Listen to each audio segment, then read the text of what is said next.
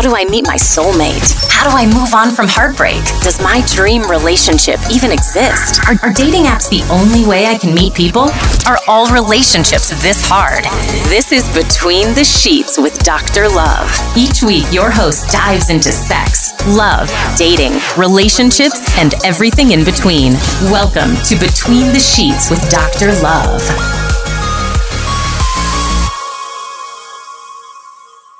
Hey, hey, hey, it's me, Dr. Love, and welcome to another episode of Between the Sheets with me, Dr. Love. Today we're talking about having unclear relationship boundaries and why they're a recipe for disaster. With my clients and on this podcast, we often talk about boundaries being put in place, but people associate this word in a very negative way. So boundaries can be seen as bad things because some people believe that couples should be completely in each other's businesses. But knowing about your partner's general whereabouts is normal. Spying on them, tracking them, searching through their phone are not. Boundaries are about establishing trust and respect within the relationship and for one another. So when you don't have boundaries, you end up thinking more about your partner's business, what they're up to, and feeling like you need to know what's happening during every minute of their waking life. So when relationship boundaries are blurred, it can really result in many negative effects for the relationship, which might be why so many people associate boundaries with being bad for the relationship. But when in fact, not having them is what's making the relationship unhealthy. So why do blurred relationship boundaries become an issue? Well, usually when you start dating someone, you start to gain stronger feelings for them and hope they'll feel the same in return. You start discussing where the relationship is headed and if you're both on the same page, but sometimes one person in the relationship can give off mixed feelings or signals. So often their actions and words don't match up and can leave the other person feeling a little bit confused.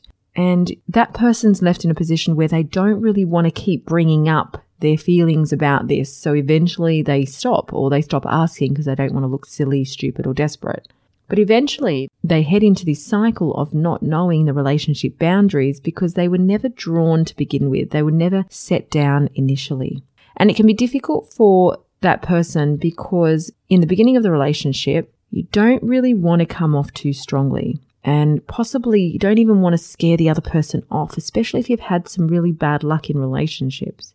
So you don't want to wait too long before setting up the relationship boundaries, but you don't want to do it too quickly. So there's this where is the fine line? It's very easy to go past that point of no return. If you haven't set them up, then it's a bit too late.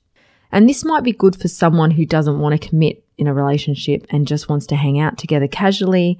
But if the other person wants to get more serious, someone is bound to get their feelings hurt. So let's think of this. For example, you might be dating someone that hasn't made it clear they want to be exclusive with you because they really just want to date you and other people at the same time. But if this hasn't been communicated to you, you'll find out about the others and then wind up being hurt more than if you had the conversation to begin with to work out, oh, this person wants an open relationship. So if you've avoided that conversation, sometimes you have a gut feeling that you know and you don't actually want to know the answer, but you already do know it if you get my drift. You wind up being more hurt at the end of it than you would have if you asked earlier.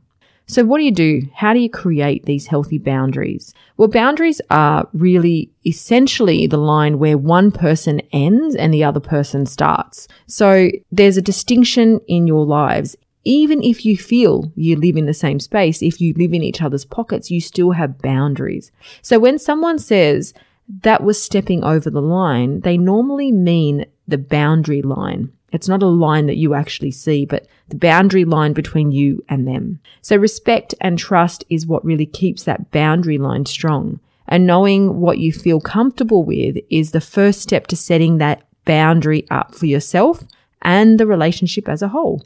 So what can you do? Okay. So first of all, be clear with each other. I always say communication is the key to a healthy relationship and you've probably heard it a million times, but because it's true.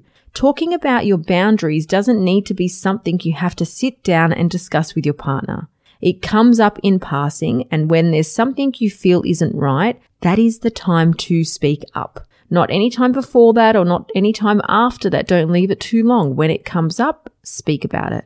Don't be upset about their boundaries is the second thing. You might get home from work and see your partner working away at their desk. Instead of instantly asking them about their day, give them a moment to finish up and come to you. If they ask you to leave and say they'll be with you in a minute, don't get upset. They want you to respect their space and time. It's not a personal attack. So they just want to finish their work off. And once they've sort of put that to bed, then it's your time. I see people here feel like they're being personally attacked. I'm not good enough. Work is a priority and things like that. Let's just be respectful of their space, especially now that we're working more from home than we ever used to be. Third thing is treat them how you want to be treated.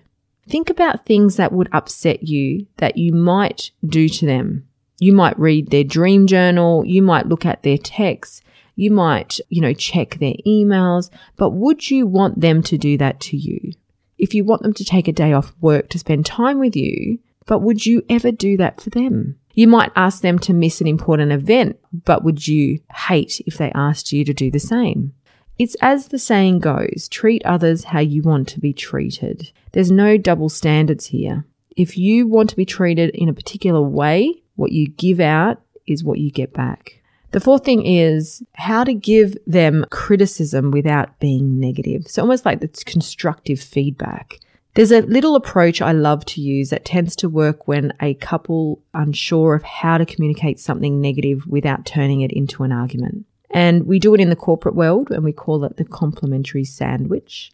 And it is about giving your partner some compliments followed by some criticism, finished with another compliment. So, for example, if you've got a problem with your partner disrupting you while you're working from home, you can say, Babe, I love that we can work from home together and see each other during the day, but I can't be available to you during office hours because I really need to get my job done. But my favorite part of the day is giving you a kiss straight after work, like I'm back home from the office. And that's sort of like you giving that positive in the beginning, saying how much you love working with them. In the middle, it's the constructive feedback about, hey, I can't be with you during office hours because I've really got to get my job done. And at the end is, this is my favorite part of the day. Some more positive saying, I can't wait till I finish my job at five o'clock and kiss you like I've just walked in from the office. And so giving each other feedback like that is much more constructive and helpful for the relationship than attacking someone for not you know, pleasing you or fulfilling your needs and wants and dreams.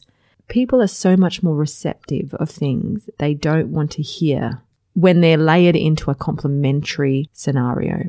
A relationship is a lot more stable, healthy, happy when you are very clear around your boundaries, set very early on, especially when your goals and morals and expectations align with each other, then you're on a winner. So make sure that you're in a relationship where you've really looked at what you want for your lives together and also separately. You've got some really, you've got separate goals, but you've also got these goals that you want to achieve in your relationship. Make sure you've got the same and similar morals or values for relationship and family. Make sure they're aligned and make sure there's boundaries. Have the hard conversations so that you don't have to fall hard at the end of the relationship. Reach out if you've had some trouble around boundaries, because this is where I see a lot of my clients come in. Um, the relationship boundaries were very blurred. Actually, there were no relationship boundaries. If they had been in place, there would have been a lot less heartbreak. So if that's you or someone you know and you want to share or comment on this topic, please do. This is Dr. Love. I'll catch you on the next episode. See ya. Thanks for listening to the podcast with Dr. Love. For all show notes and resources mentioned in this episode, head to www.drlurve.com. That's D R L U R V E dot com. Got a question for Dr. Love? Email her at ask at doctor.love.com. Love the show? Remember to subscribe on your favorite podcast app. Leave us a review or share it with your friends. Thanks for listening, lovers. We'll see you on the next episode. This is Between the Sheets with Dr. Love.